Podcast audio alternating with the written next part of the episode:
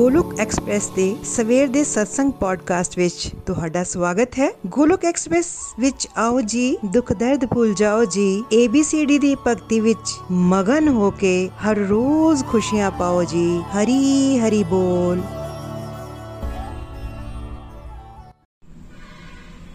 ਜੈ ਸ਼੍ਰੀ ਕ੍ਰਿਸ਼ਨ, ਚੈਤਨ੍ਯ ਪ੍ਰਭੂ ਨਿਤਿਆਨੰਦ ਸ਼੍ਰੀ ਅਦਵੈਤ ਗਦਾਧਰ ਸ਼੍ਰੀ ਵਾਸਾਦੀ ਗੌਰ ਭਗਤ ਬ੍ਰਿੰਦਾ। हरे कृष्णा हरे कृष्णा कृष्णा कृष्णा, हरे हरे हरे राम हरे राम राम राम, हरे हरे। ओम नमो भगवते वासुदेवाय, ओम नमो भगवते वासुदेवाय, ओम नमो भगवते वासुदेवाय। श्रीमद भगवत गीता दी जय गौर निताई दी जय, श्री श्री राधा श्याम सुंदर दी जय। Busy through the body free as soul Hari Hari बोल, हरि हरि बोल। शरीर तो रहो व्यस्त, आत्मा तो रहो मस्त Hari Nam Japde Hoy. Transform the word by transforming yourself. ਖੁਦ ਨੂੰ ਬਦਲ ਕੇ ਹੀ ਤੁਸੀਂ ਦੁਨੀਆ ਬਦਲ ਸਕਦੇ ਹੋ। ਨਾ ਸ਼ਸਤਰ ਨਾਲ, ਨਾ ਸ਼ਾਸਤਰ ਨਾਲ, ਨਾ ਧਨ ਨਾਲ, ਨਾ ਹੀ ਕਿਸੇ ਯੁਕਤੀ ਨਾਲ। ਮੇਰਾ ਤਾਂ ਜੀਵਨ ਨਿਰਭਰ ਹੈ। हे ਪ੍ਰਭੂ, ਸਿਰਫ ਤੇ ਸਿਰਫ ਤੁਹਾਡੀ ਕਿਰਪਾ ਸ਼ਕਤੀ ਨਾਲ। ਜੈ ਸ਼੍ਰੀ ਰਾਧਾ ਕ੍ਰਿਸ਼ਨ, ਜੈ ਸ਼੍ਰੀ ਰਾਮ। ਅੱਜ ਦੇ ਪੰਜਾਬੀ ਪੋਡਕਾਸਟ ਵਿੱਚ ਤੁਹਾਡਾ ਸਭ ਦਾ ਸਵਾਗਤ ਹੈ। ਮੈਂ ਸ਼ਸ਼ੀ ਸ਼ਰਮਾ ਸੁਜਾਨਪੁਰ ਡਿਸਟ੍ਰਿਕਟ ਪਠਾਨਕੋਟ ਤੋਂ ਗੋਲੋਕ ਐਕਸਪ੍ਰੈਸ ਦੁਆਰਾ ਸਵੇਰ ਦੇ ਸਤਸੰਗ ਨੂੰ ਪੰਜਾਬੀ ਵਿੱਚ ਰੱਖਣ ਜਾ ਰਹੀ ਹਾਂ ਅੱਜਕੱਲ ਭਗਵਦ ਗੀਤਾ ਦੇ ਦੂਜੇ ਅਧਿਆਏ ਤੇ ਚਰਚਾ ਚੱਲ ਰਹੀ ਹੈ ਭਗਵਦ ਗੀਤਾ ਸਾਰੇ ਵੇਦਾਂ ਦਾ ਸਾਰ ਹੈ ਤੇ ਸਾਰੀ ਭਗਵਦ ਗੀਤਾ ਦਾ ਨਿਚੋੜ ਅਧਿਆਇ 2 ਹੈ ਜੇਕਰ ਇਸ ਅਧਿਆਇ ਨੂੰ ਕੋਈ ਚੰਗੀ ਤਰ੍ਹਾਂ ਸਮਝ ਲੈਂਦਾ ਹੈ, ਤਾਂ ਭਗਵਦ ਗੀਤਾ ਦੀ ਬਹੁਤ ਹੀ ਵਧੀਆ ਅੰਡਰਸਟੈਂਡਿੰਗ ਹੋ ਜਾਵੇਗੀ। ਇਸ ਅਧਿਆਇ ਦੇ ਸ਼ੁਰੂ ਵਿੱਚ ਅਰਜੁਨ ਨੇ ਸ਼੍ਰੀ ਕ੍ਰਿਸ਼ਨ ਦੀ ਸ਼ਰਨਾਗਤੀ ਸਵੀਕਾਰ ਕਰ ਲਈ ਤੇ ਉਹ ਸ਼੍ਰੀ ਕ੍ਰਿਸ਼ਨ ਨੂੰ ਕਹਿੰਦੇ ਹਨ, ਤੁਸੀਂ ਮੇਰੇ ਗੁਰੂ ਬਣ ਜਾਓ ਤੇ ਮੈਨੂੰ ਉਪਦੇਸ਼ ਦਿਓ। ਸਾਨੂੰ ਵੀ ਇਹ ਪ੍ਰਾਰਥਨਾ ਪ੍ਰਭੂ ਨੂੰ ਹਰ ਰੋਜ਼ ਕਰਨੀ ਹੈ। ਆਤਮਾ ਦੇ ਬਾਰੇ ਚਰਚਾ ਹੋਈ। ਮੇਰੀ ਆਤਮਾ ਨਹੀਂ, ਮੈਂ ਆਤਮਾ ਹਾਂ। ਤੇ ਆਤਮਾ ਦੀ ਖੁਸ਼ੀ ਦੇ ਬਾਰੇ ਸੋਚਣਾ ਹੈ ਤੇ ਯਾਦ ਰੱਖਣਾ ਹੈ, ਜਦੋਂ ਤੱਕ ਅਸੀਂ ਪਰਮਾਤਮਾ ਨਾਲ ਜੁੜ ਨਹੀਂ ਜਾਂਦੇ, ਸਾਨੂੰ ਪਰਮਾਨੈਂਟ ਖੁਸ਼ੀ ਨਹੀਂ ਮਿਲ ਸਕਦੀ। ਦੁੱਖ, ਸੁੱਖ ਸਾਡੀ ਇੰਦਰੀਆਂ ਤੇ ਨਿਰਭਰ ਕਰਦੇ ਹਨ। ਜਿਵੇਂ ਸਰਦੀ ਆਉਂਦੀ ਹੈ ਜਾਂ ਗਰਮੀ ਆਂਦੀ ਹੈ ਤਾਂ ਅਸੀਂ ਪਰੇਸ਼ਾਨ ਨਹੀਂ ਹੁੰਦੇ। ਉਸ ਦੇ ਅਕੋਰਡਿੰਗ ਆਪਣੇ ਆਪ ਨੂੰ ਢਾਲ ਲੈਨੇ ਹਾਂ। ਇਸੇ ਤਰ੍ਹਾਂ ਸੁੱਖ ਦੁੱਖ ਸਾਡੀ ਇੰਦਰੀਆਂ ਤੇ ਨਿਰਭਰ ਕਰਦੇ ਹਨ। ਕੋਈ ਇੱਕ ਚੀਜ਼ ਤੋਂ ਕੋਈ ਦੁਖੀ ਹੋ ਰਿਹਾ ਹੈ, ਉੱਥੇ ਦੂਜੇ ਪਾਸੇ ਉਹੀ ਚੀਜ਼ ਕਿਸੇ ਨੂੰ ਸੁੱਖ ਦੇ ਰਹੀ ਹੈ। ਸਾਨੂੰ ਇਹਨਾਂ ਤੋਂ ਦੁਖੀ ਨਹੀਂ ਹੋਣਾ। ਦੁਖੀ ਕੌਣ ਹੁੰਦਾ ਹੋਵੇਗਾ? ਜੋ ਨਿਰੰਤਰ ਸਤਸੰਗ ਸੇਵਾ ਸਾਧਨਾ ਤੇ ਸਦਾਚਾਰੀ ਜੀਵਨ ਨਹੀਂ ਜਿਉਂਦਾ ਹੈ ਨਾ ਜੋ ਨਿਰੰਤਰ ਸਤਸੰਗ ਸੇਵਾ ਸਾਧਨਾ ਤੇ ਸਦਾਚਾਰੀ ਜੀਵਨ ਜਿਉਂਦਾ ਹੈ ਤੇ ਆਤਮਾ ਦਾ ਪਰਮਾਤਮਾ ਦੇ ਨਾਲ ਮਿਲਣ ਦਾ ਲਕਸ਼ ਬਣਾ ਲੈਂਦਾ ਹੈ ਉਹ ਸੁਖੀ ਹੁੰਦਾ ਹੈ ਉਸ ਦਾ ਬਾਹਰੀ ਜੀਵਨ ਦੁੱਖ ਸੁੱਖ ਸਾਨੂੰ ਦੁਖੀ ਸੁਖੀ ਉਸ ਨੂੰ ਪਰੇਸ਼ਾਨ ਨਹੀਂ ਕਰਦੇ ਸ਼੍ਰੀ ਕ੍ਰਿਸ਼ਨ ਨੇ ਅਰਜੁਨ ਨੂੰ ਇਹ ਵੀ ਸਮਝਾਇਆ ਕਿ ਜੋ ਕੰਮ ਛੱਡੇ ਨਹੀਂ ਜਾ ਸਕਦੇ, ਉਹਨਾਂ ਕੰਮਾਂ ਨੂੰ ਕਰਦੇ ਹੋਏ ਰੋਣਾ ਨਹੀਂ ਚਾਹੀਦਾ ਹੈ। ਜੇ ਉਹਨਾਂ ਕੰਮਾਂ ਨੂੰ ਪ੍ਰਭੂ ਦੀ ਖੁਸ਼ੀ ਦੇ ਲਈ ਸਮਝ ਕੇ ਕਰ ਲਿਆ ਹਾਂ, ਕਰ ਲਿਆ ਜਾਵੇ ਜਾਂ ਕਰਦੇ ਹਾਂ, ਤਾਂ ਉਹ ਕੰਮ ਸਾਡੇ ਭਗਤੀ ਬਣ ਸਕਦੇ ਹਨ ਫਿਰ ਸ਼੍ਰੀ ਕ੍ਰਿਸ਼ਨ ਅਰਜੁਨ ਨੂੰ ਕਹਿੰਦੇ ਹਨ ਕਿ ਜਾਂ ਤਾਂ ਤੂੰ ਜਿੱਤੇਗਾ ਇਸ ਯੁੱਧ ਦੇ ਵਿੱਚ ਜਾਂ ਹਾਰੇਗਾ। ਜੇ ਤੈਨੂੰ ਜਿੱਤ ਮਿਲਦੀ ਹੈ, ਤਾਂ ਤੂੰ ਰਾਜ ਸੁਖ ਭੋਗੇਗਾ। ਜੇ ਹਾਰ ਵੀ ਜਾਂਦਾ ਹੈ ਜਾਂ ਮਾਰਿਆ ਜਾਂਦਾ ਹੈ, ਤਾਂ ਤੈਨੂੰ ਸਵਰਗ ਦਾ ਰਾਜ ਮਿਲੇਗਾ। ਦੋਵਾਂ ਵਿੱਚ ਹੀ ਤੇਰਾ ਲਾਭ ਹੀ ਲਾਭ ਹੈ। ਇਸ ਲਈ ਡਟ ਕੇ ਖੜਾ ਹੋ ਜਾ ਤੇ ਆਪਣਾ ਕਰਮ ਕਰ। ਫਿਰ ਪਰਮਾਤਮਾ ਨੇ ਇਹ ਵੀ ਸਮਝਾਇਆ ਕਿ ਕਰਮ ਨਾ ਕਰਨ ਨਾਲੋਂ ਤਾਂ ਇੱਛਾ ਨਾਲ ਕਰਮ ਕਰਨਾ ਚੰਗਾ ਹੈ।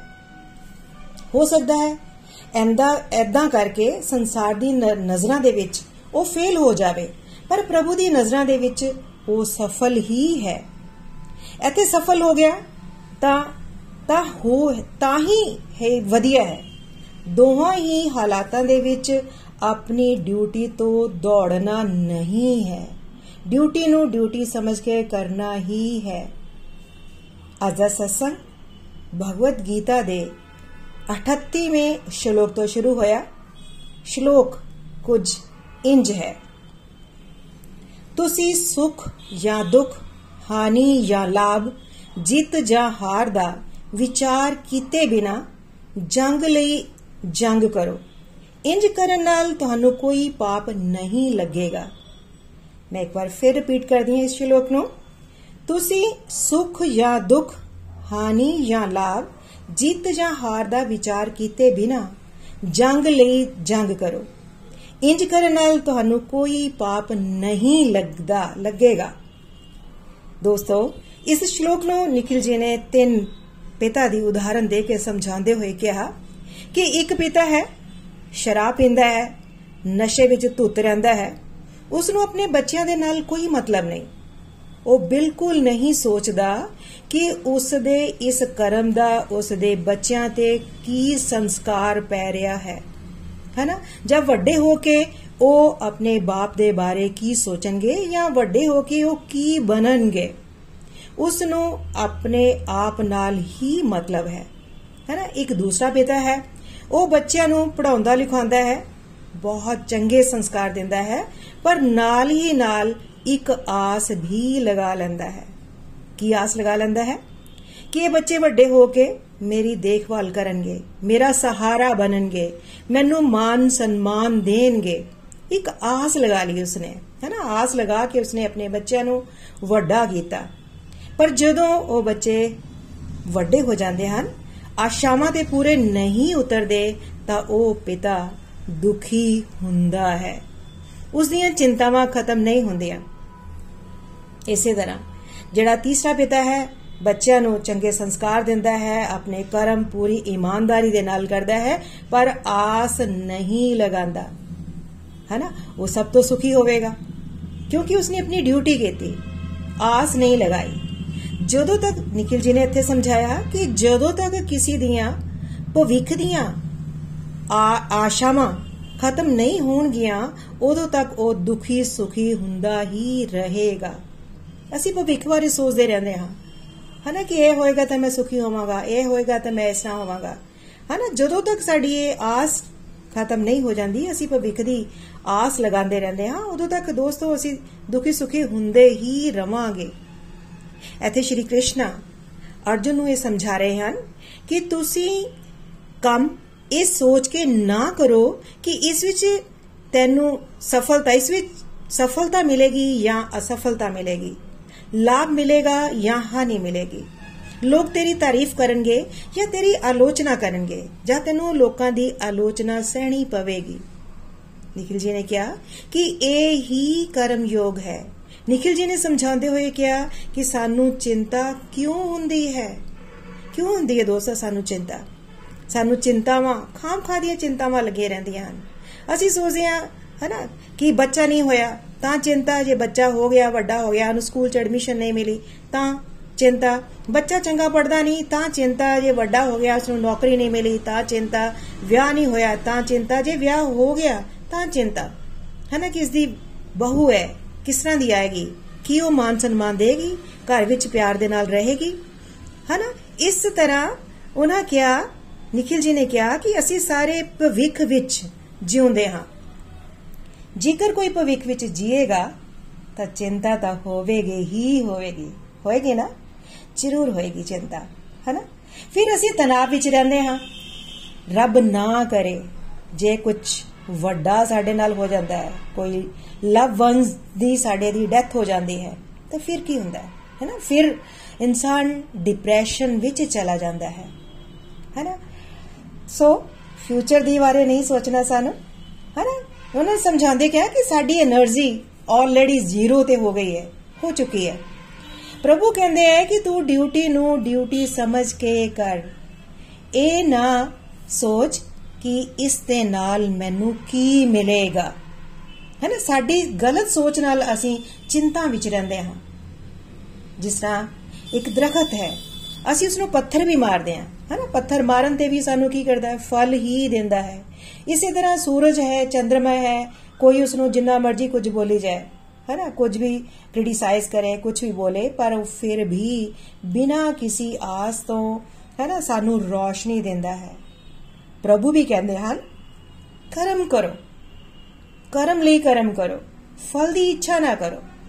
ਐਸੇ ਤਰ੍ਹਾਂ ਸਾਡੇ ਬਜ਼ੁਰਗ ਵੀ ਇਹੀ ਕਹਿੰਦੇ ਸਨ ਜਾਂ ਕਹਿੰਦੇ ਹਨ ਕਿ ਨੇਕੀ ਕਰ, ਕੂਏ ਮੇ ਡਾਲ। ਨੇਕੀ ਕਰ ਖੂਹ ਵਿੱਚ ਸੁੱਟ ਦੇ ਹੈਨਾ? ਮੈਨੂੰ ਕੀ ਮਿਲੇਗਾ? ਇਹ ਸੋਚਣਾ ਹੀ ਨਹੀਂ ਹੈ। ਅਸੀਂ ਹਰ ਚੀਜ਼ ਜੋ ਵੀ ਕਰਦੇ ਹਾਂ, ਇਹ ਸੋਚ ਕੇ ਕਰਾਂਗਾ ਇਹਦੇ ਵਿੱਚ ਮੇਰਾ ਕੀ ਲਾਭ? ਮੈਂ ਕਿਉਂ ਕਰਾਂ? ਮੈਨੂੰ ਕੀ ਮਿਲੇਗਾ? ਹੈਨਾ? ਤਾਂ ਭਗਵਾਨ ਕਹਿੰਦੇ ਹਨ ਕਿ ਨੇਕੀ ਕਰ ਸਾਡੇ ਬਜ਼ੁਰਗ ਕਹਿੰਦੇ ਹਨ ਕਿ ਨੇਕੀ ਕਰ ਖੂਬ ਵਿੱਚ ਸੁੱਟ ਦੇ ਪ੍ਰਭੂ ਵੀ ਕਹਿੰਦੇ ਹਨ ਕਿ ਕਰਮ ਕਰੋ, ਫਲ ਦੀ ਇੱਛਾ ਨਾ ਕਰੋ। ਸੋ ਸਾਨੂੰ ਵੀ ਅਸੀਂ ਸੁਖੀ ਦੁਖੀ, ਸੁਖੀ ਰਹਿਣ ਦੇ ਲਈ ਕਾਮਨਾ ਕਰਦੇ ਰਹਿੰਦੇ ਹਾਂ। ਹਨਾ ਡਿਜ਼ਾਇਰ ਕਰਦੇ ਹਾਂ। ਇਹ ਮਿਲ ਜਾਏਗਾ ਤਾਂ ਸੁਖੀ ਰਵਾਂਗੇ। ਇਹ ਕਾਮਨਾ ਹੀ ਸਾਨੂੰ ਦੁਖੀ ਕਰਦੀ ਹੈ। ਹਨਾ? ਸੁਖ, ਸਫਲਤਾ ਸਾਡੇ ਅੱਗੇ ਅੱਗੇ ਦੌੜਦੇ ਜਾਂਦੇ ਹਨ।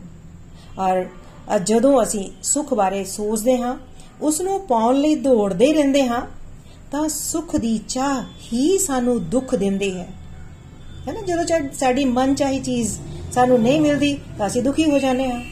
ਜਦੋਂ ਅਸੀਂ ਸੋਚਦੇ ਹਾਂ ਕਿ ਮੈਨੂੰ ਇਹ ਮਿਲ ਜਾਏਗਾ, ਤਾਂ ਮੈਂ ਸੁਖੀ ਹੋ ਜਾਵਾਂਗਾ। ਬਸ, ਇੱਥੇ ਹੀ ਅਸੀਂ ਗੜਬੜ ਕਰਦੇ ਹਾਂ। ਹੈਨਾ?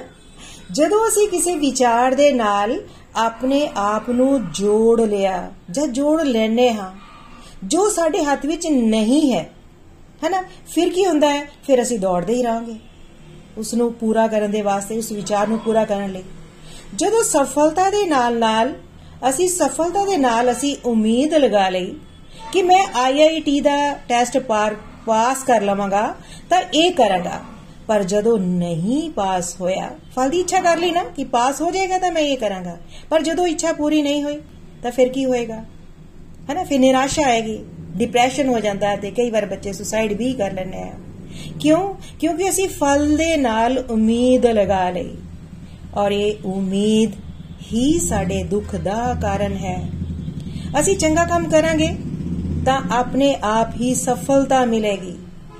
ਸੋਚਣਾ ਇਹ ਹੈ, ਜੋ ਮੈਂ ਅੱਜ ਹਾਂ, ਅਸੀਂ, ਮੈਂ ਅੱਜ ਤੋਂ ਹੋ ਵੀ ਚੰਗਾ ਇਨਸਾਨ ਬਣਨਾ ਹੈ। ਇਹ ਅਸੀਂ ਸੋਚਣਾ ਹੈ ਕਿ ਜੋ ਮੈਂ ਅੱਜ ਹਾਂ ਮੈਂ ਇਸ ਤੋਂ ਹੋਰ ਵੀ ਚੰਗਾ ਇਨਸਾਨ ਕਿਸ ਤਰ੍ਹਾਂ ਬਣ ਸਕਦਾ ਹਾਂ ਹਮੇਸ਼ਾ ਇਹ ਦੇਖਣਾ ਹੈ ਕਿ ਮੇਰੇ ਪ੍ਰਭੂ ਮੈਨੂੰ ਦੇਖ ਰਹੇ ਹਨ ਮੈਂ ਪ੍ਰਭੂ ਲਈ ਕਰਮ ਕਰਨੇ ਹਨ ਇਸ ਤਰ੍ਹਾਂ ਅਸੀਂ ਸੋਚਣਾ ਹੈ ਦੋਸਤੋ ਤਾਂ ਅਸੀਂ ਆਪਣਾ ਬੈਸਟ ਨਿਕਾਲ ਸਕਦੇ ਹਾਂ ਜਦੋਂ ਪ੍ਰਭੂ ਲਈ ਕਰਮ ਕਰਾਂਗੇ ਤਾਂ ਅਸੀਂ ਆਪਣਾ ਬੈਸਟ ਦਵਾਂਗੇ ਦਵਾਂਗੇ ਹੈਨਾ ਜੇਕਰ ਅਸੀਂ ਕਰਮ ਯੋਗ ਦੇ ਸਿਧਾਂਤ ਨੂੰ ਸਮਝ ਜਾਵਾਂਗੇ ਔਰ ਇਸ ਲਈ ਕਰਮ ਯੋਗ ਦੇ ਸਿਧਾਂਤ ਨੂੰ ਅਸੀਂ ਸਮਝ ਜਾਣੇ ਹਾਂ ਤਾਂ ਫਿਰ ਆਪਣੀ ਅਸੀਂ ਡਿਊਟੀ ਲਈ ਡਿਊਟੀ ਕਰਦੇ ਹਾਂ। ਜ਼ਿੰਦਗੀ ਜਿਉਣੀ ਸਾਡੇ ਲਈ ਆਸਾਨ ਹੋ ਜਾਂਦੀ ਹੈ। ਅਸੀਂ ਡਿਊਟੀ ਕਰਨੀ ਹੈ। ਫਲ ਦੀ ਇੱਛਾ ਨੂੰ ਛੱਡ ਦੇਣਾ ਹੈ ਦੋਸਤੋ। ਹਨਾ? ਧਿਆਨ ਅਸੀਂ ਕਰਮ ਤੇ ਲਗਾਣਾ ਫਲ ਅਸੀਂ ਪਰਮਾਤਮਾ ਤੇ ਛੱਡ ਦੇਣਾ ਹੈ। ਕਰਮਾਂ ਦੀ ਕੁਆਲਿਟੀ ਤੇ ਅਸੀਂ ਆਪਣਾ ਫੋਕਸ ਕਰਨਾ ਹੈ। ਬਾਕੀ ਸਭ ਕੁਝ ਪਰਮਾਤਮਾ ਤੇ ਛੱਡ ਦੇਣਾ ਹੈ। ਪਰਮਾਤਮਾ ਦੀ ਕਿਰਪਾ ਦੇ ਨਾਲ ਤੁਹਾਨੂੰ ਤੁਹਾਡੀ ਉਮੀਦ ਤੋਂ ਵੀ ਜ਼ਿਆਦਾ ਫਲ ਮਿਲੇਗਾ। ਜੋ ਸੋਚਦੇ ਹਾਂ ਅਸੀਂ, ਹਨਾ, ਉਸ ਤੋਂ ਵੀ ਜ਼ਿਆਦਾ ਸਾਨੂੰ ਪਰਮਾਤਮਾ ਦਿੰਦੇ ਆ। ਪ੍ਰਭੂ ਕਿਰਪਾ ਦੀ ਬਰਸਾਤ ਕਰਦੇ ਜਾਂਦੇ ਹਨ ਜਦੋਂ ਅਸੀਂ ਪਰਮਾਤਮਾ ਲਈ ਕਰਮ ਕਰਨਾ ਸ਼ੁਰੂ ਕਰਦੇ ਆ ਤਾਂ ਪਰਮਾਤਮਾ ਸਾਡੇ ਤੇ ਕਿਰਪਾ ਦੀ ਬਰਸਾਤ ਕਰਨੀ ਸ਼ੁਰੂ ਕਰ ਦਿੰਦੇ ਹਨ। ਅੰਦਰੂਨੀ ਬਾਹਰੀ ਸਾਨੂੰ ਸਫਲਤਾ ਮਿਲਣੀ ਸ਼ੁਰੂ ਹੋ ਜਾਂਦੀ ਹੈ। ਦੂਜੇ ਲਈ ਅਸੀਂ ਉਦਾਹਰਨ ਅਸੀਂ ਬੰਦੇ ਜਾਣੇ ਹਾਂ। ਜੋ ਵੀ ਫਲ ਮਿਲਦਾ ਹੈ। ਜਦੋਂ ਅਸੀਂ ਕਰਮ ਕਰਦੇ ਹਾਂ, ਕਰਮ ਕਰਕੇ ਜੋ ਵੀ ਫਲ ਮਿਲਦਾ ਹੈ ਉਸ ਨੂੰ ਸਵੀਕਾਰ ਕਰਨਾ ਸਿੱਖਣਾ ਹੈ ਅਸੀਂ। ਤਾਂ ਹੀ ਅਸੀਂ ਸ਼ਾਂਤ ਜ਼ਿੰਦਗੀ ਜੀ ਸਕਦੇ ਹਾਂ। ਨਾਲ ਨਾਲ ਅਸੀਂ ਇਹ, ਇਸ ਨਾਲ ਅਸੀਂ ਕੀ ਹੋਏਗਾ, ਪਾਪ ਵੀ ਨਹੀਂ ਸਾਨੂੰ ਲੱਗੇਗਾ। ਜਦੋਂ ਅਸੀਂ ਜੋ ਫਲ ਮਿਲਦਾ ਹੈ ਉਸ ਨੂੰ ਅਸੀਂ ਸਵੀਕਾਰ ਕਰਨਾ ਸਿੱਖ ਜਾਂਦੇ ਹਾਂ, ਤਾਂ ਅਸੀਂ ਸ਼ਾਂਤ ਜ਼ਿੰਦਗੀ ਜੀਣੀ ਸ਼ੁਰੂ ਕਰ ਦਿੰਦੇ ਹਾਂ। ਜਦੋਂ ਇਸ ਤਰ੍ਹਾਂ ਹੋਣਾ ਸ਼ੁਰੂ ਹੋ ਜਾਂਦਾ, ਤਾਂ ਸਾਨੂੰ ਉਸ ਦਾ ਪਾਪ, ਕੋਈ ਪਾਪ ਨਹੀਂ ਲੱਗੇਗਾ। ਨਿਖਿਲ ਜੀ ਨੇ ਸਮਝਾਉਂਦੇ ਕਿਹਾ ਕਿ ਇਹ ਪਾਪ ਕੀ ਹੈ ਕੋਈ ਚੋਰੀ ਕਰਦਾ ਹੈ ਗਲਤ ਕੰਮ ਕਰਦਾ ਹੈ ਕਿਉਂ ਕਰਦਾ ਉਹ ਇਸ ਤਰ੍ਹਾਂ ਕਿਉਂ ਗਲਤ ਕੰਮ ਕਰਦਾ ਹੈ ਹਨਾ ਜਿਵੇਂ ਕਿਸੇ ਨੇ ਇੱਕ ਸੁਪਨਾ ਕਿਸੇ ਦਾ ਡ੍ਰੀਮ ਹੈ ਕਿ ਮੈਂ ਇੱਕ ਡ੍ਰੀਮ ਹਾਊਸ ਬਣਾਣਾ ਹੈ ਹੈ ਪਤਾ ਹੈ ਸੁਪਨਾ ਲੈ ਲਿਆ ਉਸਨੇ ਕਿ ਡ੍ਰੀਮ ਹਾਊਸ ਬਣਾਣਾ ਹੈ ਤਨਖਾਹ ਘੱਟ ਹੈ ਉਸਦੀ ਹੈਨਾ ਜੇਕਰ ਅਸੀਂ ਸੋਚੀਏ ਕਿ ਉਹ ਆਪਣੀ ਨੇਕ ਕਮਾਈ ਦੇ ਨਾਲ ਆਪਣਾ ਇਹ ਸੁਪਨਾ ਸੁਪਨਾ ਪੂਰਾ ਕਰ ਕਰ ਲਵੇਗਾ ਤੇ ਇੰਪੋਸੀਬਲ ਹੈ ਦੋਸਤੋ ਹੈਨਾ ਪਰ ਮਨ ਵਿੱਚ ਇਹ ਡਿਜ਼ਾਇਰ ਉਸਦੇ ਉੱਠ ਗਈ ਹੈ ਕਿ ਮੈਂ ਡ੍ਰੀਮ ਹਾਊਸ ਬਣਾਣਾ ਹੈ ਹੈਨਾ ਜਦੋਂ ਅੰਦਰੋਂ ਇਹ ਇੱਛਾ ਜਾਗਦੀ ਹੈ ਹੈਨਾ ਤਾਂ ਫਿਰ ਇਨਸਾਨ ਕੀ ਸੋਚਦਾ ਹੈ ਕਿ ਮੈਂ ਵੀ ਇਹ ਕਰਨਾ ਹੀ ਕਰਨਾ ਹੈ ਮੈਨੂੰ ਚਾਹੀਦਾ ਹੀ ਚਾਹੀਦਾ ਹੈ ਇਹ ਮੈਂ ਬਣਾਣਾ ਘਰ ਤੇ ਮੈਂ ਬਣਾਣਾ ਹੀ ਬਣਾਣਾ ਹੈ ਹੈਨਾ ਤਾਂ ਫਿਰ ਕੀ ਹੁੰਦਾ ਹੈ ਫਿਰ ਉਹ ਪੁੱਠੇ ਸਿੱਧੇ ਕੰਮ ਕਰਨੇ ਸ਼ੁਰੂ ਕਰ ਦਿੰਦਾ ਗਲਤ ਕੰਮ ਕਰੇਗਾ ਹੈਨਾ ਜਦੋਂ ਕੋਈ ਵੀ ਇਨਸਾਨ ਗਲਤ ਕੰਮ ਕਰੇਗਾ ਤਾਂ ਦੋਸਤੋ, ਉਸ ਨੂੰ ਪਾਪ ਤਾਂ ਲੱਗੇਗਾ ਹੀ ਲੱਗੇਗਾ ਨਾ। ਹੈਨਾ ਨਿਕਲ ਜੀ ਨੇ ਸਮਝਾਇਆ ਕਿ ਜੇਕਰ ਅਸੀਂ ਨਿਸ਼ਕਾਮ ਕਰਮ ਕਰਦੇ ਹਾਂ, ਤਾਂ ਸਾਡਾ ਅੱਜ ਦਾ ਜੀਵਨ ਸ਼ਾਂਤ ਹੋ ਜਾਵੇਗਾ ਤੇ ਦੂਜਾ ਸਾਡਾ ਜੀਵਨ ਪਾਪਾਂ ਤੋਂ ਵੀ ਮੁਕਤ ਹੋ ਜਾਏਗਾ।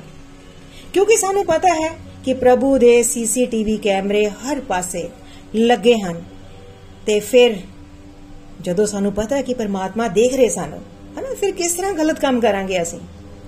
ਬਹੁਤ ਵਾਰ ਜੋ ਭਗਤ ਹੁੰਦੇ ਹਨ, ਭਗਤਾਂ ਦੇ ਮਨ ਦੇ ਵਿੱਚ ਇਹ ਵਿਚਾਰ ਆ ਜਾਂਦਾ ਹੈ ਕਿ ਫਲ ਦੀ ਇੱਛਾ ਦੇ ਬਿਨਾ ਕੰਮ ਕਿਵੇਂ ਕਰੀਏ? ਇੱਥੇ ਨikhil ji ਨੇ ਬਹੁਤ ਹੀ ਵਧੀਆ ਤਰੀਕੇ ਦੇ ਨਾਲ ਸਾਨੂੰ ਸਮਝਾਇਆ ਕਿ ਫਲ ਦੀ ਇੱਛਾ ਕਰੋ, ਜ਼ਰੂਰ ਕਰੋ। ਪਰ ਕਿਹੜਾ ਫਲ ਦੀ ਇੱਛਾ? ਅਧਿਆਤਮਿਕ ਫਲ ਦੀ ਇੱਛਾ ਕਰਨੀ ਹੈ। ਅਧਿਆਤਮਿਕ ਉન્નਤੀ ਕਰਨ ਦੀ। ਜ਼ਿਆਦਾ ਤੋਂ ਜ਼ਿਆਦਾ ਸਿਮਰਨ ਕਰਨ ਦੀ ਅਸੀਂ ਇੱਛਾ ਕਰਨੀ ਹੈ ਜੀ। ਹੈਨਾ? ਸੰਸਾਰਿਕ ਲਾਭ ਹਾਨੀ ਦੀ ਇੱਛਾ ਨਹੀਂ ਕਰਨੀ। ਇਹ ਇੱਛਾ ਨਹੀਂ ਕਰਦੇ। ਸੰਸਾਰਿਕ ਲਾਭ ਹਾਨੀ ਦੀ ਇੱਛਾ ਨਹੀਂ ਕਰਨੀ। ਇਹ ਇੱਛਾ ਨਹੀਂ ਕਰਦੇ ਤਾਂ ਸਾਨੂੰ ਪ੍ਰਭੂ ਦਾ ਧਾਮ ਪ੍ਰਾਪਤ ਹੋ ਸਕਦਾ ਹੈ। ਪ੍ਰਭੂ ਦੀ ਖੁਸ਼ੀ ਲਈ ਕੰਮ ਕਰਨਾ ਹੈ। ਜਦੋਂ ਪੁੱਠੀਆਂ ਸਿੱਧੀਆਂ ਇੱਛਾਵਾਂ ਦੀ ਪੂਰਤੀ ਦੀ ਗੱਲ ਆ ਜਾਂਦੀ ਹੈ, ਉਦੋਂ ਹੀ ਜੀਵ ਪਾਪ ਕਰਮ ਕਰਦਾ ਹੈ। ਜਦੋਂ ਮਨੁੱਖ ਪ੍ਰਭੂ ਲਈ ਕਰਮ ਕਰਦਾ ਹੈ। ਸੰਸਾਰਿਕ ਲਾਭ ਹਾਨੀ ਬਾਰੇ ਨਹੀਂ ਸੋਚਦਾ, ਉਦੋਂ ਉਸ ਦਾ ਜੀਵਨ ਪਾਪਾਂ ਤੋਂ ਮੁਕਤ ਹੋ ਜਾਂਦਾ ਹੈ। ਸ਼ਲੋਕ ਨੰਬਰ 40 ਇਸ ਯਤਨ ਵਿੱਚ ਨਾ ਤਾਂ ਨੁਕਸਾਨ ਹੁੰਦਾ ਹੈ, ਨਾ ਹੀ ਘਾਟ। ਸਗੋਂ ਇਸ ਰਸਤੇ ਤੇ ਕੀਤੀ ਗਈ ਥੋੜੀ ਜਿਹੀ ਤਰੱਕੀ ਵੀ ਮਹਾਨ ਡਰ ਤੋਂ ਰੱਖਿਆ ਕਰ ਸਕਦੀ ਹੈ। ਮੈਂ ਇੱਕ ਵਾਰੀ ਫਿਰ ਰਿਪੀਟ ਕਰਦੀ ਹਾਂ ਇਸ ਸ਼ਲੋਕ ਨੂੰ। ਇਸ ਯਤਨ ਵਿੱਚ ਨਾ ਤਾਂ ਨੁਕਸਾਨ ਹੁੰਦਾ ਹੈ, ਨਾ ਹੀ ਘਾਟ। ਸਗੋਂ ਇਸ ਰਸਤੇ ਤੇ ਕੀਤੀ ਗਈ। ਥੋੜੀ ਜਿਹੀ ਤਰੱਕੀ ਵੀ ਮਹਾਨ ਡਰ ਤੋਂ ਰੱਖਿਆ ਕਰ ਸਕਦੀ ਹੈ। ਇਸ ਸ਼ਲੋਕ ਨੂੰ ਸਮਝਾਉਂਦੇ ਹੋਏ ਨikhil ji ਨੇ ਕਿਹਾ ਕਿ ਅਸੀਂ ਕਲਯੁਗ ਦੇ ਜੀਵ ਹਾਂ, ਕਲਯੁਗ ਚੱਲ ਰਿਹਾ ਹੈ ਤੇ ਇਸ ਰਸਤੇ ਤੇ ਚੱਲਦੇ ਹੋਏ ਕਈ ਵਾਰੀ ਸਾਡੇ ਮਨ ਵਿੱਚ ਇਹ ਪ੍ਰਸ਼ਨ ਆ ਜਾਂਦਾ ਹੈ ਕਿ ਪਤਾ ਨਹੀਂ ਇਸ ਰਸਤੇ ਤੇ ਚੱਲਦੇ ਹੋਏ ਜੇਕਰ ਵਿੱਚ ਹੀ ਸਾਡੇ ਕੋਲ ਇਹ ਪਾਠ ਛੁੱਟ ਗਿਆ, ਭਗਤੀ ਨਾ ਹੋਈ। ਕਿਸੇ ਕਾਰਨ ਕਰਕੇ ਤਾਂ ਪਾਪ ਤਾਂ ਨਹੀਂ ਲੱਗੇਗਾ। ਇਹ ਨਹੀਂ ਹੋ ਜਾਵੇ ਕਿਤੇ ਪਾਪ ਲੱਗ ਜਾਵੇ। ਪ੍ਰਮਾਤਮਾ ਬੁਰਾ ਮੰਨ ਜਾਣ। ਅਸੀਂ ਪਹਿਲਾਂ ਹੀ ਕਿੰਤੂ ਪ੍ਰੰਤੂ ਕਰਨ ਲੱਗ ਪੈਨੇ ਆ ਇਸ ਨੂੰ ਹਟਾਉਣ ਲਈ ਪਰਮਾਤਮਾ ਪਹਿਲਾਂ ਹੀ ਕਹਿ ਰਹੇ ਹਨ ਕਿ ਜੇਕਰ ਤੁਸੀਂ ਥੋੜੀ ਜਿਹੀ ਵੀ ਭਗਤੀ ਕਰ ਲੈਂਦੇ ਹੋ, ਤਾਂ ਇਸ ਰਸਤੇ ਤੇ ਕੋਈ ਵੀ ਨੁਕਸਾਨ ਨਹੀਂ ਹੁੰਦਾ। ਕੋਈ ਵੀ ਘਾਟਾ ਨਹੀਂ ਹੁੰਦਾ ਦੋਸਤੋ, ਜਦੋਂ ਅਸੀਂ ਭਗਤੀ ਦੇ ਰਸਤੇ ਤੇ ਚੱਲਦੇ ਹਾਂ। ਕੋਈ ਖਰਚ ਹੁੰਦਾ ਸਾਡਾ? ਕੋਈ ਖਰਚ ਨਹੀਂ ਹੁੰਦਾ। ਕੋਈ ਨੁਕਸਾਨ ਨਹੀਂ ਹੁੰਦਾ। ਕੋਈ ਘਾਟਾ ਨਹੀਂ ਹੁੰਦਾ। ਜੇਕਰ ਘਾਟਾ ਹੁੰਦਾ ਵੀ ਹੈ, ਤਾਂ ਉਹ ਸਾਡੀ 네ਗੇਟਿਵ ਸੋਚ ਵਿੱਚ ਹੀ ਘਾਟਾ ਆਉਂਦਾ ਹੈ ਜੀ। ਜੇਕਰ ਇਸ ਰਸਤੇ ਤੇ ਥੋੜੀ ਜੇ ਵੀ ਅਸੀਂ ਤਰੱਕੀ ਕਰ ਲੈਨੇ ਹਾਂ, ਤਾਂ ਸਭ ਤੋਂ ਵੱਡੇ ਡਰ ਤੋਂ ਮੁਕਤੀ ਮਿਲ ਸਕਦੀ ਹੈ। ਸਭ ਤੋਂ ਵੱਡਾ ਡਰ। ਕੀ ਹੋ ਸਭ ਤੋਂ ਵੱਡਾ ਡਰ ਜੀ? ਇਹ ਡਰ ਹੈ ਮੌਤ ਦਾ ਡਰ। ਹੈ ਨਾ ਜਿਸ ਨੇ ਵੀ ਆਪਣੀ ਆਤਮਾ ਦੇ ਬਾਰੇ ਜਾਣ ਲਿਆ ਉਸ ਦੇ ਲਈ ਮੌਤ ਦਾ ਕੋਈ ਡਰ ਨਹੀਂ ਰਹਿ ਜਾਂਦਾ। ਹੈ ਨਾ ਸਾਡੇ ਲਈ ਬਲੇਸਿੰਗਸ ਕੀ ਹਨ? ਹੈ ਨਾ ਬਲੇਸਿੰਗਸ ਹਨ ਸਾਡੇ ਲਈ ਕਿ ਸਾਨੂੰ ਇਨਸਾਨੀ ਸਰੀਰ ਮਿਲਿਆ ਹੈ। 84 ਲੱਖ ਜੂਨੀਆਂ ਦੇ ਬਾਅਦ ਇਹ ਸਰੀਰ ਸਾਨੂੰ ਮਿਲਿਆ ਹੈ। ਸਾਡੇ ਲਈ ਸਭ ਤੋਂ ਵੱਡਾ ਡਰ ਇਹ ਹੋਣਾ ਚਾਹੀਦਾ ਹੈ ਕਿ ਸਾਡੇ ਤੋਂ ਕੁਝ ਅਜਿਹਾ ਨਾ ਹੋ ਜਾਵੇ, ਜਿਸ ਨਾਲ ਇਹ ਇਨਸਾਨੀ ਜੂਨੀ ਸਾਡੇ ਤੋਂ ਖੋ ਲਈ ਜਾਵੇ। ਨikhil ji ਨੇ ਕਿਹਾ ਕਿ ਸਾਡੀ ਸੋਚ 5-10 ਸਾਲਾਂ ਤੱਕ ਹੀ ਸੀਮਤ ਹੁੰਦੀ ਹੈ। ਪਰ ਸਾਨੂੰ 5-10 ਸਾਲ ਤੱਕ ਹੀ ਨਹੀਂ, ਬਲਕਿ ਮੌਤ ਤੱਕ ਸੋਚਣਾ ਹੈ। ਮੌਤ ਤੱਕ ਸੋਚਣਾ ਹੈ ਜੀ ਸਾਨੂੰ। ਇਹ ਨਾ ਹੋ ਜਾਵੇ ਕਿ ਇਸ ਸਰੀਰ ਤੋਂ ਬਾਅਦ ਸਾਨੂੰ ਕੋਈ ਕੁੱਤੇ, ਬਿੱਲੀ, ਕੀੜੇ, ਮਕੌੜਿਆਂ ਦਾ ਸਰੀਰ ਮਿਲ ਜਾਵੇ। ਜੇਕਰ ਕੋਈ ਪੂਜਾ ਪਾਠ ਨਹੀਂ ਕਰਦਾ, ਜ਼ਿੰਦਗੀ ਮਨਮਾਨੇ ਢੰਗ ਨਾਲ ਜਿਉਂਦਾ ਹੈ, ਤਾਂ ਉਸ ਤੋਂ ਇਹ ਇਨਸਾਨੀ ਚੋਲਾ ਖੋ ਲਿਆ ਜਾਏਗਾ। ਖੋ ਲਿਆ ਜਾ ਸਕਦਾ ਹੈ ਜੀ, ਜੇਕਰ ਅਸੀਂ ਆਪਣੀ ਆਪਣੀ ਮਨਮਾਨੀ ਕਰਦੇ ਹਾਂ ਹੈ ਨਾ ਨਹੀਂ ਵੇਦਾਂ ਦੇ ਅਨੁਸਾਰ ਚੱਲਦੇ, ਨਹੀਂ ਭਗਵਦ ਗੀਤਾ ਦੇ ਅਨੁਸਾਰ ਚੱਲਦੇ ਅਸੀਂ, ਤੇ ਇਹ ਦੇ ਇਹ ਜੋ ਜੂਨੀ ਹੈ, ਇਨਸਾਨੀ ਜੂਨੀ, ਸਾਡੇ ਤੋਂ ਖੋ ਲਈ ਜਾ ਸਕਦੀ ਹੈ ਔਰ ਸਾਨੂੰ ਨੀਵੀਆਂ ਜੂਨੀਆਂ ਭੁਗਤਣੀਆਂ ਪੈ ਸਕਦੀਆਂ ਹਨ ਜੀ। ਜੇਕਰ ਅਸੀਂ ਥੋੜੀ ਜਿਹੀ ਵੀ ਭਗਤੀ ਕਰ ਲਈ ਹੈ ਨਾ ਕਰ ਲਈ ਜਾਂ ਕਰ ਲੈਨੇ ਹਾਂ, ਕਿਉਂਕਿ ਭਗਤੀ ਦਾ ਦੇਖੋ ਦੋਸਤੋ, ਖਾਤਾ ਜੋ ਹੈ, ਇਹ ਸਦਾ ਰਹਿਣ ਵਾਲਾ ਖਾਤਾ ਹੈ। ਹੈ ਨਾ ਇਸ ਗੱਲ ਦੀ ਗਾਰੰਟੀ ਹੈ ਕਿ ਸਾਡਾ ਅਗਲਾ ਜੀਵਨ ਇਸ ਤੋਂ ਵਧੀਆ ਹੀ ਹੋਵੇਗਾ। ਕਿਉਂਕਿ ਭਗਤੀ ਦਾ ਖਾਤਾ ਕਦੀ ਬੰਦ ਨਹੀਂ ਹੁੰਦਾ ਜੀ। ਜਿੱਥੇ ਛੁੱਟਿਆ, ਉਸ ਤੋਂ ਅੱਗੇ ਸਾਨੂੰ ਅੱਗੇ ਹੀ ਅਸੀਂ ਚੱਲਾਂਗੇ। ਇਸ ਲਈ ਇਸ ਰਸਤੇ ਤੇ ਚੱਲਣ ਨਾਲ ਕੋਈ ਵੀ ਨੁਕਸਾਨ ਨਹੀਂ ਹੈ। ਬਲਕਿ ਇਹ ਹੀ ਇੱਕ ਅਜਿਹਾ ਰਸਤਾ ਹੈ, ਜਿੱਥੇ ਸਾਡਾ ਹਰ ਪਾਸੇ ਲਾਭ ਹੀ ਲਾਭ ਹੈ। ਪ੍ਰਭੂ ਦੀ ਨਜ਼ਰਾਂ ਵਿੱਚ ਵੀ ਅਸੀਂ ਚੰਗੇ ਬੱਚੇ ਹਾਂ। ਘੱਟ ਤੋਂ ਘੱਟ ਉਸ ਦਾ ਸਿਮਰਨ ਤਾਂ ਕਰ ਰਹੇ ਹਾਂ ਨਾ ਜੀ, ਹੈ ਨਾ? ਸਵੇਰੇ ਉੱਠ ਕੇ ਪਾਠ ਕਰਦੇ ਹਾਂ। ਇਸ ਲਈ ਬਹੁਤ ਹੀ ਉਤਸ਼ਾਹ ਦੇ ਨਾਲ ਇਸ ਰਸਤੇ ਤੇ ਅੱਗੇ ਵਧਣਾ ਹੈ ਬਿਲਕੁਲ ਵੀ ਇਹ ਨਹੀਂ ਸੋਚਣਾ ਕਿ ਇਸ ਰਸਤੇ ਤੇ ਅਗਰ ਬਾਈ ਚਾਂਸ ਰੱਬ ਨਾ ਕਰੇ, ਇਹ ਛੁੱਟ ਵੀ ਜਾਂਦਾ ਸਾਡੇ ਤੋਂ ਕਿਸੇ ਕਾਰਨਵਸ਼, ਤਾਂ ਵੀ ਘਬਰਾਉਣ ਦੀ ਲੋੜ ਨਹੀਂ। ਪਰਮਾਤਮਾ ਨੇ ਕਲੀਅਰ ਕਰ ਦਿੱਤਾ ਸਾਨੂੰ ਕਿ ਸਾਨੂੰ ਇਸ ਤੇ ਕੋਈ ਨੁਕਸਾਨ ਨਹੀਂ ਹੈ। ਸਾਨੂੰ ਕਮ ਸੇ ਕਮ ਇਨਸਾਨੀ ਚੋਲਾ ਤਾਂ ਮਿਲੇਗਾ ਹੀ ਮਿਲੇਗਾ। ਇਸ ਲਈ ਉਤਸ਼ਾਹ ਨਾਲ ਇਸ ਰਸਤੇ ਤੇ ਅਸੀਂ ਅੱਗੇ ਅੱਗੇ ਤੇ ਹੋਰ ਅੱਗੇ ਵੱਧਦੇ ਜਾਣਾ ਹੈ ਜੀ। ਸ਼ਲੋਕ 44 ਜਿਹੜੇ ਲੋਕ ਇੰਦਰੀਆਂ ਦੇ ਭੋਗ ਅਤੇ ਭੌਤਿਕ ਸੁੱਖਾਂ ਪ੍ਰਤੀ ਵਿਧੇਰੇ ਆਸਕਤ ਬੱਚੇ ਹੋਏ, ਹੋਣ, ਨਾਲ ਅਜਿਹੀਆਂ ਵਸਤਾਂ ਤੋਂ ਮੋਹੇ ਜਾਂਦੇ ਹਨ, ਉਹਨਾਂ ਦੇ ਮਨਾਂ ਵਿੱਚ ਪਰਮੇਸ਼ਵਰ ਲਈ ਭਗਤੀ ਦਾ ਪੱਕਾ ਨਿਸ਼ਚੈ ਨਹੀਂ ਹੁੰਦਾ। ਫੇਰ ਇੱਕ ਵਾਰ ਰਿਪੀਟ ਕਰਦੇ ਹਾਂ ਜੀ।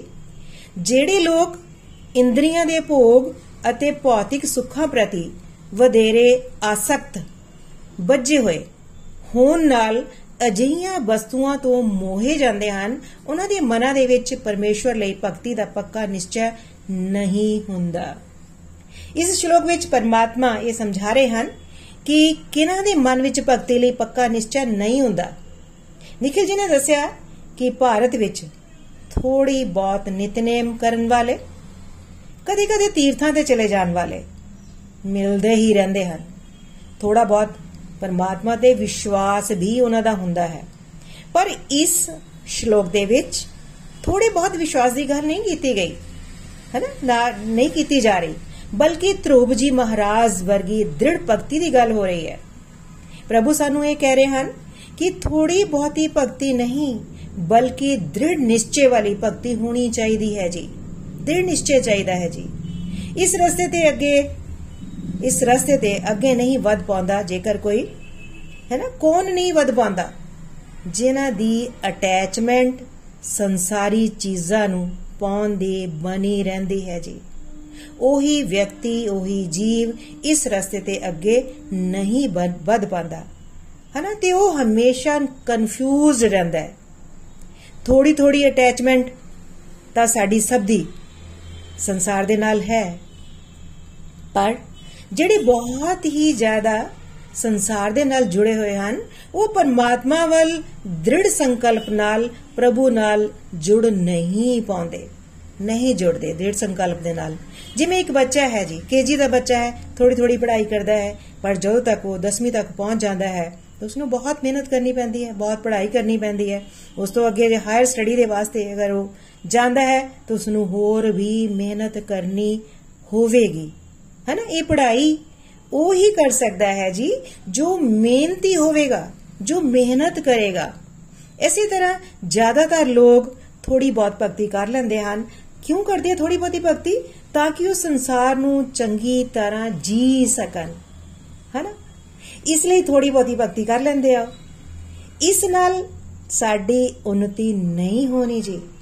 ਥੋੜੀ ਬਹੁਤੀ ਨਾਲ ਕੁਝ ਨਹੀਂ ਬਣੇਗਾ ਜੀ। ਹਨਾ? ਦ੍ਰਿੜ ਸੰਕਲਪ ਨਾਲ ਅੱਗੇ ਵਧਣਾ ਹੈ ਜੀ। ਕਿਉਂਕਿ ਸੰਸਾਰ ਵਿੱਚ ਮਾਇਆ ਅਲੱਗ-ਅਲੱਗ ਤਰ੍ਹਾਂ ਨਾਲ ਸਾਨੂੰ ਅਟਰੈਕਟ ਕਰਦੀ ਹੈ। ਖਿੱਚਦੀ ਹੈ ਆਪਣੇ ਵੱਲ। ਹੈਨਾ? ਖਿੱਚ ਪਾਉਂਦੀ ਹੀ ਰਹਿੰਦੀ ਹੈ। ਹੈਨਾ? ਹਮੇਸ਼ਾ ਸਾਡੇ ਮਨ ਵਿੱਚ ਆ ਜਾਂਦਾ ਹੈ ਕਿ ਮੇਰੇ ਕੋਲ ਘਰ ਛੋਟਾ ਘਰ ਹੈ, ਮੈਂ ਵੱਡੀ ਕਾਰ ਵੱਡੀ ਛੋਟੀ ਕਾਰ ਹੈ, ਮੈਂ ਵੱਡੀ ਕਾਰ ਲੈਣਾ, ਮੇਰਾ ਘਰ ਤਿੰਨ ਕਮਰਿਆਂ ਦਾ ਹੈ, ਮੈਂ, ਮੇਰੇ ਕੋਲ ਸੱਤ ਕਮਰਿਆਂ ਦਾ ਹੋਣਾ ਚਾਹੀਦਾ ਹੈ। ਮੇਰੇ ਕੋਲ ਇਹ ਹੋਣਾ ਚਾਹੀਦਾ ਹੈ ਜਾਂ ਇਹ ਹੋਣਾ ਚਾਹੀਦਾ ਇਸ ਤਰ੍ਹਾਂ ਮਾਇਆ ਸਾਡੇ ਤੇ ਅਲੱਗ-ਅਲੱਗ ਤਰ੍ਹਾਂ ਨਾਲ ਸਾਨੂੰ ਅਟੈਕ ਕਰਦੀ ਹੀ ਰਹਿੰਦੀ ਹੈ। ਪਰ ਕਿਉਂਕਿ ਅਸੀਂ ਭਗਵਦ ਗੀਤਾ ਦੇ ਵਿਦਿਆਰਥੀ ਹਾਂ, ਭਗਵਦ ਗੀਤਾ ਦੇ ਵਿਦਿਆਰਥੀ ਹੋਣ ਦੇ ਨਾਤੇ ਅਸੀਂ ਇਹ ਸੋਚਣਾ ਹੈ ਕਿ ਸਾਡੀ ਇਹ ਸੋਚ ਕੀ ਇਹ ਆਤਮਾ ਦੀ ਖੁਸ਼ੀ ਲਈ ਹੈ ਜਾਂ ਇੰਦਰੀਆਂ ਦੇ ਸੁਖ ਲਈ ਹੈ। ਕੀ ਇਹ ਸਾਨੂੰ ਪਲ ਦੋ ਪਲ ਦੀ ਖੁਸ਼ੀ ਦੇਵੇਗੀ ਜਾਂ ਪੱਕੀ ਸ਼ਾਂਤੀ ਦੇਵੇਗੀ? ਸਾਨੂੰ ਕੀ ਚਾਹੀਦਾ ਹੈ? ਪਰਮਨੈਂਟ ਸ਼ਾਂਤੀ ਜਾਂ ਪਲ ਦੋ ਪਲ ਦੀ ਖੁਸ਼ੀ? ਜਦੋਂ ਵੀ ਜ਼ਿੰਦਗੀ ਵਿੱਚ ਮਾਇਆ ਇਸ ਤਰ੍ਹਾਂ ਦੀ ਚੁਆਇਸ ਦੇਵੇ, ਇਹ ਅਸੀਂ ਸੋਚਣਾ ਹੈ ਕਿ ਅਸੀਂ ਕੀ ਕਰਨਾ ਹੈ। ਹਨਾ ਸਾਨੂੰ ਕੀ ਕਰਨਾ ਚਾਹੀਦਾ ਹੈ ਇਸ ਰਸਤੇ ਤੇ ਜਾਣਾ ਹੈ ਜਾਂ ਆਪਣਾ ਕਲਿਆਣ ਕਰਨਾ ਹੈ ਮਾਇਆ ਕੀ ਫਸੇ ਰਹਿਣਾ ਹੈ ਜਾਂ ਭਗਵਤ ਪ੍ਰੇਮ ਪਾਉਣਾ ਹੈ ਇਹ ਅਸੀਂ ਸੋਚਣਾ ਹੈ ਥੋੜਾ ਵੀ ਸਮਾਂ ਮਿਲੇ ਤਾਂ ਅਸੀਂ ਸੰਸਾਰਿਕ ਉਪਲਬਧੀਆਂ ਬਾਰੇ ਸੋਚਣਾ ਸ਼ੁਰੂ ਕਰ ਦਿੰਦੇ ਹਾਂ ਪਰ ਨikhil ji ਨੇ ਸਾਨੂੰ ਸਮਝਾਇਆ ਕਿ ਸਾਨੂੰ ਥੋੜਾ ਵੀ ਵਕਤ ਸਾਡੇ ਕੋਲ ਸਪੇਅਰ ਹੋਵੇ ਤਾਂ ਅਸੀਂ ਕਿਸ ਕਿਆ ਕੀ ਸੋਚਣਾ ਅਸੀਂ ਆਪਣੇ ਸਤਸੰਗ ਸਾਧਨਾ ਸੇਵਾ ਵਧਾਉਣ ਦੇ ਬਾਰੇ ਸੋਚਣਾ ਹੈ। ਸੋਚਣਾ ਹੀ ਨਹੀਂ ਹੈ, ਵਧਾਉਣਾ ਹੈ। ਇਸ ਨਾਲ ਨਹੀਂ ਕਿ ਸਾਨੂੰ ਭਗਵਤ ਧਾਮ ਮਿਲੇਗਾ ਹੈਨਾ ਤਾਂ ਵੀ ਘੱਟ ਤੋਂ ਘੱਟ ਚੰਗੇ ਘਰ ਵਿੱਚ ਜਨਮ ਤਾਂ ਹੋਵੇਗਾ ਹੀ ਹੋਵੇਗਾ ਨਾ ਹੈਨਾ ਸਤਸੰਗ ਸੇਵਾ ਸਾਧਨਾ ਅਸੀਂ ਕਰਨੀ ਹੈ। ਇਹ ਸੋਚ ਕੇ ਨਹੀਂ ਕਰਨੀ ਕਿ ਭਗਵਤ ਧਾਮ ਮਿਲੇਗਾ ਮਿਲੇਗਾ। ਕਮ ਸੇ ਕਮ ਹੈਨਾ ਸਾਨੂੰ ਇਨਸਾਨੀ ਚੋਲਾ ਤਾਂ ਮਿਲੇਗਾ ਨਾ? ਇਨਸਾਨ ਤਾਂ ਬਣਾਗੇ ਹੀ ਨਾ ਅਸੀਂ।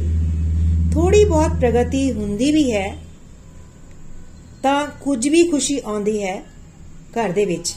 ਹੈਨਾ? ਜਿੱਦਾਂ ਕੋ ਪੋਤਾ ਪੋਤੀ ਹੋ ਗਿਆ ਜੀ, ਦੋਤਾ ਦੋਤੀ ਹੋ ਗਿਆ, ਵਿਆਹ ਹੋ ਗਿਆ, ਤਾਂ ਸਭ ਤੋਂ ਪਹਿਲਾਂ ਅਸੀਂ ਕੀ ਛੱਡਦੇ ਹਾਂ ਜੀ? ਸਭ ਤੋਂ ਪਹਿਲਾਂ ਅਸੀਂ ਡਿਵੋਸ਼ਨ ਹੀ ਛੱਡਦੇ ਹਾਂ ਜੀ। ਸਭ ਤੋਂ ਪਹਿਲਾਂ ਭਗਤੀ ਨੂੰ ਛੱਡ ਦਿੰਦੇ ਹਾਂ। ਹੈਨਾ? ਸੰਸਾਰੀ ਕੰਮ ਅਸੀਂ ਸਾਰੇ ਕਰਦੇ ਰਹਿੰਦੇ ਹਾਂ। ਕੁਝ ਵੀ ਨਹੀਂ ਛੱਡਦੇ, ਨੌਕਰੀ ਵੀ ਜਾਂਦੇ ਆ ਜੌਬ ਉੱਤੇ ਵੀ ਜਾਂਦੇ ਆ ਬਿਜ਼ਨਸ ਵੀ ਕਰਦੇ ਆ ਲੇਕਿਨ ਕਰਨਾ ਕੀ ਛੱਡਣਾ ਅਸੀਂ? ਸਿਰਫ ਭਗਤੀ ਕਰਨਾ ਛੱਡ ਦਿੰਦੇ ਹਾਂ। ਇਸ ਦਾ ਅਰਥ ਕੀ ਹੈ? ਇਸ ਦਾ ਅਰਥ ਹੈ ਕਿ ਸਾਡੀ ਪਰਮਾਤਮਾ ਦੇ ਨਾਲ ਅਟੈਚਮੈਂਟ ਹੈ ਹੀ ਨਹੀਂ। ਅਸੀਂ ਸੰਸਾਰ ਦੇ ਨਾਲ ਅਟੈਚਡ ਹਾਂ। ਜੇਕਰ ਪ੍ਰਭੂ ਨਾਲ ਸਾਡੀ ਅਟੈਚਮੈਂਟ ਹੈ ਜਾਂ ਹੋਵੇਗੀ, ਤਾਂ ਅਸੀਂ ਕਦੀ ਵੀ ਭਗਤੀ ਨਹੀਂ ਛੱਡਾਂਗੇ। ਹਨਾ? ਜਿਸ ਤਰ੍ਹਾਂ ਮੱਛਲੀ ਹੈ ਮੱਛਲੀ ਪਾਣੀ ਤੋਂ ਬਗੈਰ ਨਹੀਂ ਰਹਿ ਸਕਦੀ। ਉਸੇ ਤਰ੍ਹਾਂ ਅਸੀਂ ਵੀ ਪ੍ਰਭੂ ਬਿਨਾ ਨਹੀਂ ਰਹਿ ਪਾਵਾਂਗੇ। ਪਰ ਹੈ ਇੱਥੇ ਉਲਟਾ। ਕੀ ਉਲਟਾ ਹੈ ਜੀ? ਅਸੀਂ ਭਗਤੀ ਤਾਂ ਕਰਦੇ ਆ ਜੀ ਹੈਨਾ ਭਗਤੀ ਕਰਦੇ ਆ ਕਿ ਸਾਡਾ ਸੰਸਾਰ ਸੁਧਰ ਜਾਵੇ। ਸਾਨੂੰ ਸੰਸਾਰਿਕ ਸੁੱਖ ਮਿਲ ਜਾਣ, ਇਸ ਲਈ ਭਗਤੀ ਕਰਦੇ ਆ ਇਸ ਲਈ ਜਦੋਂ ਵੀ ਮਨ ਦੇ ਅਨੁਸਾਰ ਜਾਂ ਮਨ ਦੇ ਉਲਟ ਕੁਝ ਵੀ ਹੁੰਦਾ ਹੈ ਅਸੀਂ ਸਭ ਤੋਂ ਪਹਿਲਾਂ ਭਗਤੀ ਹੀ ਛੱਡਦੇ ਹਾਂ। ਇਸ ਤਰ੍ਹਾਂ ਸਾਡੀ ਭਗਤੀ ਵਿੱਚ ਉન્નਤੀ ਨਹੀਂ ਹੋ ਸਕਦੀ। ਨਹੀਂ ਹੋਏਗੀ ਜੀ ਇਸ ਤਰ੍ਹਾਂ ਉન્નਤੀ ਸਾਡੀ, ਹੈਨਾ? ਭਗਤੀ ਉੰਜ ਹੀ ਕਰਨੀ ਹੈ ਸਾਨੂੰ, ਜਿਵੇਂ ਅਸੀਂ ਸਾਹ ਲੈਣੇ ਹਾਂ। ਸਾਹ ਲੈਣਾ ਛੱਡਦੇ ਹਾਂ ਅਸੀਂ। ਕੁਝ ਵੀ ਹੋ ਜਾਂਦਾ ਹੈ ਘਰ ਦੇ ਵਿੱਚ ਕੋਈ ਖੁਸ਼ੀਆਂ ਆ ਜਾਣ, ਕੋਈ ਗਮੀ ਆ ਜਾਏ ਸਾਹ ਲੈਣਾ ਛੋੜਦੇ ਹਾਂ। ਨਹੀਂ ਛੱਡਦੇ ਨਾ, ਹੈਨਾ? ਸਭ ਕੁਝ ਕਰਦੇ ਹਾਂ ਅਸੀਂ, ਸਿਰਫ ਭਗਤੀ ਛੱਡਦੇ ਹਾਂ। ਠੀਕ? ਤੋ ਨਿਖਿਲ ਜੀ ਨੇ ਸਾਨੂੰ ਸਮਝਾਇਆ ਕਿ ਭਗਤੀ ਅਸੀਂ ਉਸੇ ਤਰ੍ਹਾਂ ਕਰਨੀ ਹੈ ਜਿੱਦਾਂ ਅਸੀਂ ਸਾਹ ਲੈਣੇ ਹਾਂ, ਜਿੱਦਾਂ ਅਸੀਂ ਖਾਂਦੇ ਪੀਂਦੇ ਹਾਂ, ਜਿੱਦਾਂ ਨਹਾਉਂਦੇ ਹਾਂ, ਬ੍ਰਸ਼ ਕਰਦੇ ਹਾਂ, ਸਭ ਕੁਝ ਕਰਦੇ ਹਾਂ। ਉਸੇ ਤਰ੍ਹਾਂ ਅਸੀਂ ਭਗਤੀ ਨੂੰ ਸਭ ਤੋਂ ਉੱਪਰ ਰੱਖਣਾ ਹੈ। ਜੀਵਨ ਵਿੱਚ ਬਹੁਤ ਵਾਰ ਮਾਇਆ ਸਾਡੇ ਤੇ ਹਾਵੀ ਹੋਣ ਦੀ ਕੋਸ਼ਿਸ਼ ਕਰੇਗੀ। ਨੇਮ, ਫੇਮ, ਮਨੀ ਜਾਂ ਆਪੋਜੀਟ ਜੈਂਡਰ ਦੇ ਚੱਕਰ ਦੇ ਵਿੱਚ ਅਸੀਂ ਭਟਕ ਸਕਦੇ ਹਾਂ। ਹੈਨਾ ਪਹਿਲਾਂ ਤੋਂ ਹੀ ਸਾਨੂੰ ਅਲਰਟ ਰਹਿਣਾ ਹੈ ਜੀ। ਅਲਰਟ ਕਰ ਰਹੇ ਸਾਨੂੰ ਨikhil ਜੀ ਕਿ ਅਲਰਟ ਰਹਿਣਾ ਹੈ ਜੀ। ਇਹ ਮਾਇਆ ਸਾਡੇ ਤੇ ਅਟੈਕ ਕਰਦੀ ਹੈ, ਕਰ ਸਕਦੀ ਹੈ, ਸਾਨੂੰ ਬਚ ਕੇ ਰਹਿਣਾ ਜੀ ਇਸ ਤੋਂ। ਜਦੋਂ ਵੀ ਕੁਝ ਅਜਿਹਾ ਹੋਵੇ ਜਾਂ ਮੌਕੇ ਮਿਲਣ ਇਸ ਤਰ੍ਹਾਂ ਦੇ, ਸਿਰਫ ਇਹ ਸੋਚਣਾ ਹੈ ਕਿ ਇਸ ਨਾਲ ਆਤਮਾ ਦਾ, ਪਰਮਾਤਮਾ ਦੇ ਨਾਲ ਮਿਲਨ ਹੋ ਰਿਹਾ ਹੈ ਜਾਂ ਹੋਵੇਗਾ? ਜਾਂ ਮੈਂ ਇਹ ਸਭ ਕੁਝ ਇੰਦਰੀਆਂ ਸੁਖ ਵਾਸਤੇ ਹੈ, ਕਰ ਰਿਹਾ ਹਾਂ। ਇਹ ਚੁਆਇਸ ਅਸੀਂ ਖੁਦ ਲੈਣੀ ਹੈ, ਅਸੀਂ ਖੁਦ ਸੋਚਣਾ ਹੈ। ਇਹਨਾਂ ਇੱਛਾਵਾਂ ਨੂੰ ਅਸੀਂ ਰੋਕਣਾ ਹੈ। ਇਸ ਤਰ੍ਹਾਂ ਦੀਆਂ ਇੱਛਾਵਾਂ ਜੋ ਹੈ, ਇਹਨਾਂ ਨੂੰ ਰੋਕਣਾ ਹੈ, ਇਹਨਾਂ ਤੇ ਬੰਨ ਲਾਣਾ ਹੈ, ਚੈੱਕ ਲਾਣੀ ਹੈ, ਇਹ ਲਗਾਣੀ ਸਾਨੂੰ ਆਉਣੀ ਚਾਹੀਦੀ ਹੈ। ਸੋਚਣਾ ਹੈ ਕਿ ਮੈਂ ਨੀਡ, ਇਹ ਮੇਰੀ ਨੀਡ ਹੈ? ਜਾਂ ਕਿਤੇ ਮੈਂ ਗ੍ਰੀਡ ਵਿੱਚ ਤਾਂ ਨਹੀਂ ਫਸ ਰਿਹਾ? ਇਹ ਕੁਐਸਚਨ ਅਸੀਂ ਆਪਣੇ ਆਪ ਤੋਂ ਕਰਨਾ ਹੈ। ਹੈਨਾ? ਕਰਨਾ ਹੈ। ਤਾਂ ਹੀ ਦ੍ਰਿੜ ਨਿਸ਼ਚੇ ਨਾਲ ਅਸੀਂ ਇਸ ਰਸਤੇ ਤੇ ਅੱਗੇ ਵੱਧ ਸਕਦੇ ਹਾਂ। ਇਸ ਨਾਲ ਹਮੇਸ਼ਾ ਲਈ ਸਾਨੂੰ ਸ਼ਾਂਤੀ ਮਿਲੇਗੀ। ਮਿਲੇਗੀ ਜੀ ਸ਼ਾਂਤੀ ਹੈਨਾ ਅਸੀਂ ਸੰਸਾਰੀ ਚੀਜ਼ਾਂ ਭੋਗ ਦੀ ਇੱਛਾ ਹੈਨਾ ਅਸੀਂ ਸੰਸਾਰੀ ਚੀਜ਼ਾਂ ਭੋਗ ਦੀ ਇੱਛਾ ਲਈ ਕਰਦੇ ਹਾਂ ਹੈਨਾ ਇਹਨਾਂ ਇੱਛਾਵਾਂ ਨੂੰ ਅਸੀਂ ਛੱਡਣਾ ਹੈ ਜੀ। ਜਦੋਂ ਤੱਕ ਅਸੀਂ ਇਸ ਕਨਸੈਪਟ ਨੂੰ ਚੰਗੀ ਤਰ੍ਹਾਂ ਬੁੱਧੀ ਵਿੱਚ ਬਿਠਾ ਨਹੀਂ ਲੈਂਦੇ ਕਿ ਸੰਸਾਰ ਵਿੱਚ ਸੁੱਖ ਹੈ ਹੀ ਨਹੀਂ। ਕੁਝ ਵੀ ਪਾ ਲਵੋ, ਅੰਤ ਵਿੱਚ ਸੰਸਾਰ ਤੋਂ ਸਾਨੂੰ ਦੁੱਖ, ਪਰੇਸ਼ਾਨੀ ਹੀ ਮਿਲਣੀ ਹੈ। ਇਸ ਗੱਲ ਨੂੰ ਸਾਨੂੰ ਚੰਗੀ ਤਰ੍ਹਾਂ ਫੜ ਕੇ ਰੱਖਣਾ ਹੈ ਜੀ। ਡਿਊਟੀ ਲਈ ਡਿਊਟੀ ਕਰਨੀ ਹੈ। ਉਸ ਵਿੱਚ ਖੁਸ਼ੀਆਂ ਨਹੀਂ ਲੱਭਣ ਬਹਿ ਜਾਣਾ ਜੀ ਅਸੀਂ। ਹੈਨਾ? ਡਿਊਟੀ ਕਰੋ ਬਸ, ਮਸਤ ਰਹੋ। ਦ੍ਰਿੜ ਨਿਸ਼ਚੇ ਨਾਲ ਅਸੀਂ ਭਗਤੀ ਕਰਨੀ ਹੈ ਜੀ। ਇਹ ਗੱਲ ਬੁੱਧੀ ਦੇ ਵਿੱਚ ਬਿਠਾਉਣੀ ਹੈ। ਬਿਠਾਉਣੀ ਹੈ ਜੀ ਅੱਛੀ ਤਰ੍ਹਾਂ। ਮੈਨੂੰ ਪਰਮਨੈਂਟ ਹੈਪੀਨੈਸ ਚਾਹੀਦੀ ਹੈ। ਇਹ ਗੱਲ ਦਿਮਾਗ 'ਚ ਬਿਠਾਣੀ ਕਿ ਪਰਮਨੈਂਟ ਖੁਸ਼ੀ ਚਾਹੀਦੀ ਹੈ, ਇਸ ਤੋਂ ਘੱਟ ਕੁਝ ਨਹੀਂ। ਮੈਂ ਪ੍ਰਭੂ ਦੇ ਧਾਮ ਜਾਣਾ ਹੈ। ਮੈਂ ਪ੍ਰਭੂ ਦਾ ਸ਼ੁੱਧ ਭਗਤ ਬਣਨਾ ਹੈ। ਇਸ ਦੇ ਇਲਾਵਾ ਕੁਝ ਨਹੀਂ ਚਾਹੀਦਾ। ਮਾਇਆ ਨੇ ਕਰੋੜਾਂ ਜਨਮਾਂ ਤੋਂ ਸਾਨੂੰ ਮੂਰਖ ਬਣਾਇਆ ਹੋਇਆ ਹੈ। ਪਰ ਹੁਣ ਮੈਂ ਮੂਰਖ ਨਹੀਂ ਬਣਨਾ। ਭਗਵਦ ਗੀਤਾ ਨੂੰ ਜੀਵਨ ਵਿੱਚ ਉਤਾਰਨਾ ਹੈ। ਤੇ ਕੱਛੂ ਕੁਮਾ ਬਣਨਾ ਹੈ ਜੀ। ਹੈਨਾ? ਇਹ ਸੋਚਣਾ ਹੈ। ਮੇਰੇ ਇਸ ਐਕਸ਼ਨ ਨਾਲ ਭਗਤੀ ਵਿੱਚ ਉન્નਤੀ ਹੋ ਰਹੀ ਹੈ? ਕਿਤੇ ਮੈਂ ਹੇਠਾਂ ਤਾਂ ਨਹੀਂ ਜਾ ਰਿਹਾ? ਹੈਨਾ? ਸੰਸਾਰ ਗਿਆ ਪਹਾੜ ਵਿੱਚ। ਸਾਨੂੰ ਭਗਵਦ ਗੀਤਾ ਦੇ ਅਨੁਸਾਰ ਚੱਲਣਾ ਹੈ, ਕਿਉਂਕਿ ਇਹੀ ਉਹ ਟਾਰਚ ਲਾਈਟ ਹੈ। ਇਹੀ ਉਹ ਜੀਪੀਐਸ ਹੈ, ਜੋ ਭਗਵਤ ਭਾਗਵਤਮ ਧਾਮ, ਭਗਵਤ ਧਾਮ ਲੈ ਕੇ ਸਾਨੂੰ ਜਾਵੇਗਾ ਜੀ। ਇਹੀ ਪਰਮਾਨੈਂਟ ਖੁਸ਼ੀ ਦੇਵੇਗਾ। ਇਸ ਲਈ ਸੰਸਾਰਿਕ ਚੀਜ਼ਾਂ ਤੋਂ ਬੈਰਾਗ ਲੈਣਾ ਹੈ ਜੀ ਸੰਸਾਰਿਕ ਚੀਜ਼ਾਂ ਤੋਂ ਅੰਦਰੂਨੀ ਬਾਹਰ ਤੋਂ ਨਹੀਂ ਕੁਝ ਵੀ ਸ਼ੋ ਕਰਨਾ ਅੰਦਰ ਤੋਂ ਬੈਰਾਗ ਲਿਆਉਣ ਦੀ ਕੋਸ਼ਿਸ਼ ਕਰਨੀ ਹੈ ਜੀ ਤੁਸੀਂ ਅਲੱਗ ਹੋ ਸਾਡੀਆਂ ਇੱਛਾਵਾਂ ਅਲੱਗ ਹਨ ਜ਼ਰੂਰੀ ਨਹੀਂ ਹੈ ਉਹਨਾਂ ਪਿੱਛੇ ਦੌੜਨਾ ਇਸ ਲਈ ਜੋ ਭਗਤੀ ਵਿੱਚ ਉન્નਤੀ ਕਰਨਾ ਚਾਹੁੰਦੇ ਹਨ ਉਹਨਾਂ ਨੂੰ ਦ੍ਰਿੜ ਨਿਸ਼ਚੇ ਦੇ ਨਾਲ ਇਸ ਰਸਤੇ ਤੇ ਚੱਲਣਾ ਹੈ ਜੀ ਜਿਸ ਤਰ੍ਹਾਂ ਅਰਜੁਨ ਨੂੰ ਚਿੜੀ ਦੀ ਅੱਖ ਦਿਖਾਈ ਦਿੰਦੀ ਸੀ। ਇਸੇ ਤਰ੍ਹਾਂ ਸਾਨੂੰ ਪ੍ਰਭੂ ਦੇ ਚਰਨ ਕਮਲਾ ਦੀ ਸੇਵਾ ਦਿਸਣੀ ਚਾਹੀਦੀ ਹੈ। ਭਟਕਣਾ ਨਹੀਂ, ਜ਼ਿੰਦਗੀ ਵਿੱਚ ਸੋਚ ਸਮਝ ਕੇ ਫੈਸਲੇ ਲੈਣੇ ਹਨ। ਇਹ ਮੇਰੀ ਆਤਮਾ ਦੀ ਭਗਤੀ ਲਈ ਹੈ ਜਾਂ ਇੰਦਰੀਆਂ ਦੀ ਖੁਸ਼ੀ ਲਈ ਹੈ? ਸੋਚ ਸਮਝ ਕੇ, ਪਰਖ ਕੇ ਫੈਸਲਾ ਲੈਣਾ ਹੈ ਜੀ। ਇਸ ਲਈ ਹਰ ਰੋਜ਼ ਸਤਸੰਗ ਲਗਾਉਣਾ ਹੈ। ਸਤਸੰਗ ਲਗਾਉਣ ਨਾਲ ਹੀ ਭਗਤੀ ਕਰਨ ਦਾ ਦ੍ਰਿੜ ਨਿਸ਼ਚੈ ਆਵੇਗਾ ਜੀ। ਸਤਸੰਗ ਦੇ ਦੂਜੇ ਪਾਠ ਵਿੱਚ ਨਿਤਿਨ ਜੀ ਨੇ ਅੱਜ ਦੇ ਸਤਸੰਗ ਤੇ ਆਪਣੇ ਵਿਚਾਰ ਰੱਖਦੇ ਹੋਏ ਕਿਹਾ ਜੇਕਰ ਕੋਈ ਸੁਖ, ਦੁੱਖ, ਹਾਨੀ, ਲਾਭ ਤੋਂ ਉੱਪਰ ਉੱਠ ਕੇ ਆਪਣੀ ਡਿਊਟੀਆਂ ਨਿਭਾਉਂਦਾ ਹੈ, ਤਾਂ ਉਸ ਨੂੰ ਪਾਪ ਨਹੀਂ ਲੱਗਦਾ। ਪਰਮਾਤਮਾ ਲਈ ਆਪਣੇ ਕਰਮ ਕਰਦਾ ਹੈ, ਤਾਂ ਉਹ ਪਾਪਾਂ ਤੋਂ ਮੁਕਤ ਹੋ ਜਾਵੇਗਾ ਜੀ। ਭਗਵਦ ਗੀਤਾ ਸਾਨੂੰ ਫ੍ਰੀडम ਦਾ ਰਸਤਾ ਦੱਸ ਰਹੀ ਹੈ। ਸਾਨੂੰ ਪਰਮਾਨੈਂਟ ਸੋਲੂਸ਼ਨ ਦੇ ਰਹੀ ਹੈ। ਅਰਜਨ ਨੂੰ ਸ਼੍ਰੀ ਕ੍ਰਿਸ਼ਨ ਦੱਸ ਰਹੇ ਹਨ ਕਿ ਇਸ ਰਸਤੇ ਤੇ ਚੱਲ ਕੇ ਲਾਭ ਹੀ ਲਾਭ ਹਨ ਜੀ। ਸਭ ਤੋਂ ਵੱਡੇ ਡਰ ਤੋਂ ਰੱਖਿਆ ਹੋ ਜਾਂਦੀ ਹੈ। ਸਭ ਤੋਂ ਵੱਡਾ ਡਰ ਕਿਹੜਾ ਡਰ ਹੈ ਜੀ? ਮੌਤ ਦਾ ਡਰ। ਸਾਡੇ ਲਈ ਸਭ ਤੋਂ ਵੱਡਾ ਡਰ ਇਹ ਹੈ ਕਿ ਇਨਸਾਨ ਬਣਨ ਤੋਂ ਬਾਅਦ ਕਿਤੇ ਸਾਨੂੰ ਨੀਵੀਂ, ਜੂਨੀ ਦੇ ਵਿੱਚ ਨਾ ਜਾਣਾ ਪੈ ਜਾਵੇ। ਜੇਕਰ ਇੱਥੇ ਸਾਫ਼ ਦੱਸਿਆ ਜਾ ਰਿਹਾ ਹੈ ਕਿ ਭਗਤੀ ਨੂੰ ਸਭ ਤੋਂ ਉੱਪਰ ਰੱਖਣਾ ਹੈ। ਜਦੋਂ ਪਰਮਾਤਮਾ ਦੇ ਇਹ ਮਨੁੱਖ ਸਰੀਰ ਦੇ ਦਿੱਤਾ ਹੈ, ਤਾਂ ਕੋਈ ਅਜਿਹੇ ਕਰਮ ਨਾ ਹੋ ਜਾਣ ਜਿਸ ਨਾਲ ਇਹ ਅਸੀਂ ਬਾਰ-ਬਾਰ ਜਨਮ ਮੌਤ ਦੇ ਗੇੜ ਦੇ ਵਿੱਚ ਭਟਕਦੇ ਰਹੀਏ। ਸਾਨੂੰ ਜਾਂ ਭਟਕਣਾ ਪੈ ਜਾਵੇ।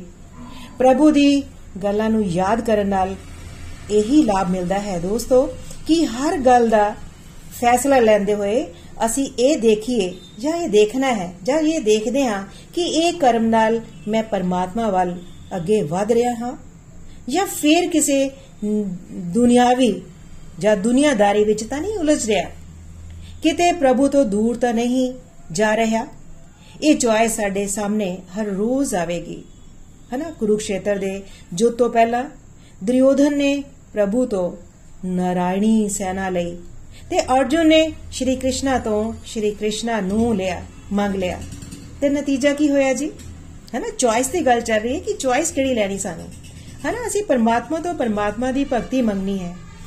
ਤੋਂ ਕੀ ਇਸ ਦਾ ਨਤੀਜਾ ਕੀ ਨਿਕਲਿਆ ਸੀ ਜੀ? ਸਾਨੂੰ ਸਭ ਨੂੰ ਪਤਾ ਹੈ ਕਿ ਕਿਵੇਂ ਸ਼੍ਰੀ ਕ੍ਰਿਸ਼ਨਾ ਨੇ ਧਰਮ ਦਾ ਸਾਥ ਦਿੰਦੇ ਹੋਏ ਪਾਂਡਵਾਂ ਦਾ ਸਾਥ ਦਿੱਤਾ ਤੇ ਅੰਤ ਵਿੱਚ ਪਾਂਡਵ ਜਿੱਤ ਗਏ ਜੀ। ਹੈਨਾ ਪਰ ਅਸੀਂ ਹਰ ਰੋਜ਼ ਚੁਆਇਸ ਲੈਂਦੇ ਕੀ ਆ? ਕੀ ਚੁਆਇਸ ਲੈਨੇ ਅਸੀਂ ਹਰ ਰੋਜ਼? ਹਰ ਰੋਜ਼ ਅਸੀਂ ਸਤਸੰਗ ਸਾਧਨਾ ਸੇਵਾ ਨਾਲ ਜੋ ਸਾਨੂੰ એનર્ਜੀ ਮਿਲਦੀ ਹੈ ਉਸ ਨੂੰ ਅਸੀਂ ਗਲਤ ਪਾਸੇ ਆਪਣੀ ਸੰਸਾਰਿਕ ਪ੍ਰਗਤੀ ਵਾਸਤੇ ਪ੍ਰਯੋਗ ਕਰਦੇ ਹਾਂ। ਪਰ ਸਾਨੂੰ ਇਸ ਨੂੰ ਸੇਵਾ ਪਾਸੇ ਲਗਾਉਣਾ ਚਾਹੀਦਾ ਹੈ ਜੀ। ਪਰਮਾਤਮਾ ਪਾਸੇ ਇਸ એનર્ਜੀ ਨੂੰ ਲਗਾਉਣਾ ਹੈ ਜੀ। ਪਰ ਜੇਕਰ ਚਾਹਤ ਸੰਸਾਰਿਕ ਹੋਵੇਗੀ, ਤਾਂ ਅਸੀਂ ਦ੍ਰਿੜ ਨਿਸ਼ਚੇ ਨਾਲ ਪ੍ਰਭੂ ਵੱਲ ਨਹੀਂ ਵੱਧ ਸਕਦੇ। ਜਦੋਂ ਕੋਈ ਜੀਵ ਆਤਮਾ ਮਾਂ ਦੇ ਪੇਟ ਦੇ ਵਿੱਚ ਹੁੰਦੀ ਹੈ, ਤਾਂ ਬਹੁਤ ਸਾਰੀ ਪਰਮਾਤਮਾ ਦੇ ਅੱਗੇ, ਹਨਾ, ਪ੍ਰਾਰਥਨਾ ਕਰ ਰਹੀ ਹੁੰਦੀ ਹੈ। ਜਦੋਂ ਉਸ ਨੂੰ ਅੰਦਰ ਦੁੱਖ ਝੇਲਣੇ ਪੈਂਦੇ ਹਨ, ਪਰੇਸ਼ਾਨੀਆਂ ਝੱਲਣੀਆਂ ਪੈਂਦੀਆਂ ਹਨ, ਹਨਾ, ਤਾਂ ਉਹ ਪਰਮਾਤਮਾ ਦੇ ਅੱਗੇ ਉਹ ਪ੍ਰਾਰਥਨਾ ਕਰਦੀ ਹੈ ਕਿ हे ਪਰਮਾਤਮਾ, ਇੱਕ ਵਾਰੀ ਮੈਨੂੰ ਇਸ ਨਰਕ ਵਿੱਚੋਂ ਕੱਢ ਲਓ। ਮੈਂ ਤੁਹਾਡਾ ਸਿਮਰਨ ਕਰਾਂਗਾ। ਮੈਂ ਤੁਹਾਨੂੰ ਯਾਦ ਰੱਖਾਂਗਾ। ਪਰ ਜਦੋਂ ਉਹ ਬਾਹਰ ਆ ਜਾਂਦੀ ਹੈ, ਉਹ ਜੀਵਾਤਮਾ, ਤਾਂ ਪ੍ਰਭੂ ਨਾਲ ਕੀਤੇ ਸਾਰੇ ਵਾਅਦੇ ਭੁੱਲ ਜਾਂਦੀ ਹੈ ਜੀ। ਹੈ ਨਾ? ਮਾਇਆ ਦੇ ਪ੍ਰਭਾਵ ਦੇ ਨਾਲ ਉਹ ਭੁੱਲ ਜਾਂਦੀ ਹੈ ਕਿ ਉਹ ਆਤਮਾ ਹੈ। ਯਾਦ ਹੀ ਨਹੀਂ ਰਹਿੰਦਾ ਉਸ ਨੂੰ ਕਿ ਉਹ ਆਤਮਾ ਹੈ। ਆਪਣੇ ਆਪ ਨੂੰ ਸਰੀਰ ਮੰਨ ਲੈਂਦੀ ਹੈ ਤੇ ਸਰੀਰ ਨਾਲ ਇਸ ਸੰਸਾਰ ਤੋਂ ਸੁਖ ਚਾਹੁੰਦੀ ਹੈ ਜੀ। ਭਗਵਤ ਗੀਤਾ ਸਾਨੂੰ ਸਾਰਿਆਂ ਵਾਅਦਿਆਂ ਨੂੰ ਯਾਦ ਕਰਾ ਰਹੀ ਹੈ। ਜੋ ਅਸੀਂ ਪਰਮਾਤਮਾ ਨਾਲ ਵਾਅਦੇ ਕੀਤੇ ਸੀ ਜੀ। ਹੈਨਾ? ਜਦੋਂ ਵੀ ਕੋਈ ਸਟੈਪ ਲੈਣੀ ਹੈ ਲੈਣੀ ਹੈ ਜਾਂ ਲੋੜ ਪੈਂਦੀ ਹੈ ਸਟੈਪ ਲੈਣ ਦੀ, ਤਾਂ ਪਹਿਲਾਂ ਉਹਨਾਂ ਵਾਅਦਿਆਂ ਨੂੰ ਯਾਦ ਕਰਨਾ ਹੈ ਜੀ ਅਸੀਂ। ਕਿਹੜੇ ਵਾਅਦੇ? ਜੋ ਪਰਮਾਤਮਾ ਨਾਲ ਅਸੀਂ ਕੀਤੇ ਸੀ ਜੀ। ਉਹਨਾਂ ਨੂੰ ਯਾਦ ਕਰਕੇ ਹੀ ਅਸੀਂ ਫੈਸਲੇ ਲੈਣੇ ਹੈ ਜੀ। ਜਦੋਂ ਵੀ ਪਰਮਾਤਮਾ ਨੂੰ ਵਿਚਕਾਰ ਰੱਖੇ ਬਿਨਾ ਅਸੀਂ ਕੋਈ ਵੀ ਫੈਸਲਾ ਕਰਾਂਗੇ ਉਦੋਂ ਹੀ ਸਾਨੂੰ ਪਛਤਾਉਣਾ ਪੈਂਦਾ ਹੈ, ਜਾਂ ਪਛਤਾਣਾ ਪਵੇਗਾ। ਇਸ ਲਈ ਕਦੇ ਵੀ ਪਰਮਾਤਮਾ ਨੂੰ ਭੁੱਲਣਾ ਨਹੀਂ। ਉਹਨਾਂ ਨੇ ਕਿਹਾ ਕਿ ਪਰਮਾਤਮਾ ਨੂੰ ਟਾਪ ਪ੍ਰਾਇੋਰਟੀ ਤੇ ਅਸੀਂ ਰੱਖਣਾ ਹੈ। ਹਰ ਚੀਜ਼ ਦੇ ਵਿੱਚ ਪਰਮਾਤਮਾ ਨੂੰ ਨਾਲ ਲੈ ਕੇ ਚੱਲਣਾ ਹੈ ਜੀ। ਇਸ ਤਰ੍ਹਾਂ ਦਾ ਸਤਸੰਗ ਹਮੇਸ਼ਾ ਦੀ ਤਰ੍ਹਾਂ ਬਹੁਤ ਹੀ ਦਿਵਯ ਸਤਸੰਗ ਸੀ। ਨikhil ji nitin ji ਨੇ ਬਹੁਤ ਹੀ ਵਧੀਆ ਤਰੀਕੇ ਦੇ ਨਾਲ ਸਮਝਾਇਆ ਇੱਕ ਇੱਕ ਲਾਈਨ ਨੂੰ ਬਹੁਤ ਹੀ ਗਹਿਰਾਈ ਦੇ ਨਾਲ ਹਰ ਰੋਜ਼ ਦੇ ਜੀਵਨ ਦੀਆਂ ਉਦਾਹਰਨਾਂ ਦੇ ਕੇ ਸਮਝਾਇਆ ਜੀ ਇਸ ਲਈ ਅਸੀਂ ਸਾਰਿਆਂ ਨੂੰ ਸਾਨੂੰ ਸਾਰਿਆਂ ਨੂੰ ਇਹ ਚਾਹੀਦਾ ਹੈ ਕਿ ਦੁੱਖ ਸੁੱਖ ਹਾਨੀ ਲਾਭ ਦਾ ਵਿਚਾਰ ਛੱਡ ਕੇ ਸਿਰਫ ਕਰਮ ਦੇ ਲਈ ਕਰਮ ਕਰੀਏ ਇੰਜ ਸਾਨੂੰ ਕੋਈ ਪਾਪ ਨਹੀਂ ਲੱਗੇਗਾ ਤੇ ਸ਼੍ਰੀ ਕ੍ਰਿਸ਼ਨ ਸਾਨੂੰ ਯਕੀਨ ਦਿਲਾ ਰਹੇ ਹਨ ਕਿ ਜੇਕਰ ਥੋੜੀ ਬਹੁਤ ਵੀ ਭਗਤੀ ਕਰਦੇ ਹਾਂ ਜਾਂ ਵਿੱਚ ਚਲਦੇ ਚਲਦੇ ਕੁਝ ਹੋ ਵੀ ਜਾਂਦਾ ਹੈ, ਰੁਕ ਵੀ ਜਾਂਦੇ ਹਾਂ, ਤੇ ਤਾਂ ਵੀ ਸਾਨੂੰ ਡਰਨ ਦੀ ਗੱਲ ਨਹੀਂ ਹੈ, ਕਿਉਂਕਿ ਘੱਟ ਤੋਂ ਘੱਟ ਅਸੀਂ ਇਨਸਾਨ ਤਾਂ ਬਣਾਂਗੇ ਹੀ ਨਾ। ਜਿੱਥੋਂ ਭਗਤੀ ਛੱਡੀ ਹੋਵੇਗੀ, ਉਸ ਤੋਂ ਅੱਗੇ ਸਾਡੀ ਭਗਤੀ ਸ਼ੁਰੂ ਹੋ ਜਾਵੇਗੀ। ਇਸ ਲਈ ਦੋਸਤੋ, ਕਰਮ ਤਾਂ ਕਰਨੇ ਹੀ ਹਨ, ਹੈਨਾ? ਕਰਮ ਕੀਤੇ ਬਿਨਾ ਕੋਈ ਨਹੀਂ ਰਹਿ ਸਕਦਾ। ਤਾਂ ਕਿਉਂ ਨਾ ਪ੍ਰਭੂ ਦੀ ਖੁਸ਼ੀ ਦੇ ਲਈ ਕਰਮ ਕਰੀਏ? ਹੈਨਾ? ਪਰਮਾਤਮਾ ਦੀ ਖੁਸ਼ੀ ਲਈ ਕਰੀਏ। ਕਰਨੇ ਤਾਂ ਕਰਮ ਹੋਈ ਹੀ ਆਨਾ ਸੀ ਕੇਵਲ ਸਿਰਫ ਅਸੀਂ ਮਨ ਦੇ ਭਾਵ ਬਦਲਨੇ ਹਨ। ਹੈਨਾ? ਭਗਤੀ ਥੋੜੀ ਬਹੁਤ ਸੰਸਾਰੀ ਸੁੱਖਾਂ ਦੀ ਪ੍ਰਾਪਤੀ ਲਈ ਨਾ ਕਰਕੇ, ਬਲਕਿ ਦ੍ਰਿੜ ਨਿਸ਼ਚੇ ਨਾਲ ਅਸੀਂ ਇਸ ਰਾਹ ਤੇ ਅੱਗੇ ਅੱਗੇ ਵਧਣਾ ਹੈ ਜਾਂ ਅੱਗੇ ਅੱਗੇ ਵਧਦੇ ਜਾਈਏ। ਕਿਉਂ ਅੱਗੇ ਵਧੀਏ? ਕਿਉਂ ਦ੍ਰਿੜ ਨਿਸ਼ਚੇ ਦੇ ਨਾਲ ਅਸੀਂ ਭਗਤੀ ਕਰੀਏ? ਕਿਉਂ? ਕਿਉਂਕਿ ਇਹੀ ਇੱਕ ਰਸਤਾ ਹੈ ਜਿਸ ਨਾਲ ਸਾਨੂੰ ਮਾਨਸਿਕ ਸ਼ਾਂਤੀ, ਆਨੰਦ, ਖੁਸ਼ੀ ਪ੍ਰਾਪਤ ਹੋ ਸਕਦੀ ਹੈ ਤੇ ਹੁੰਦੀ ਹੈ। ਫਿਰ ਮਿਲਾਂਗੇ ਜੀ। ਤਦ ਤੱਕ ਜੈ ਸ਼੍ਰੀ ਕ੍ਰਿਸ਼ਨਾ।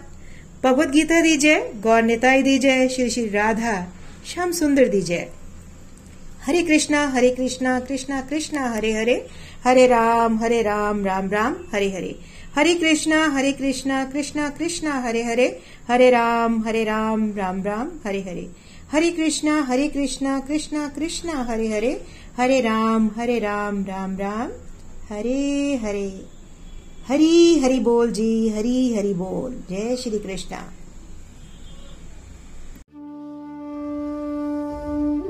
ਗੋਲੋਕ ਐਕਸਪ੍ਰੈਸ ਦੇ ਨਾਲ ਜੁੜਨ ਲਈ ਤੁਸੀਂ ਸਾਡੇ ਈਮੇਲ ਐਡਰੈਸ info@golokexpress.org ਦੇ ਰਾਹੀਂ ਸੰਪਰਕ ਕਰ ਸਕਦੇ ਹੋ ਜਾਂ ਸਾਡੇ WhatsApp ਜਾਂ Telegram ਨੰਬਰ 7018026821 ਨਾਲ ਵੀ ਜੁੜ ਸਕਦੇ ਹੋ। ਤੁਸੀਂ ਸਾਡੇ ਨਾਲ Facebook ਪੇਜ ਜਾਂ YouTube ਚੈਨਲ ਦੇ ਰਾਹੀਂ ਵੀ ਜੁੜ ਸਕਦੇ ਹੋ। ਹਰੀ ਹਰੀ ਬੋਲ।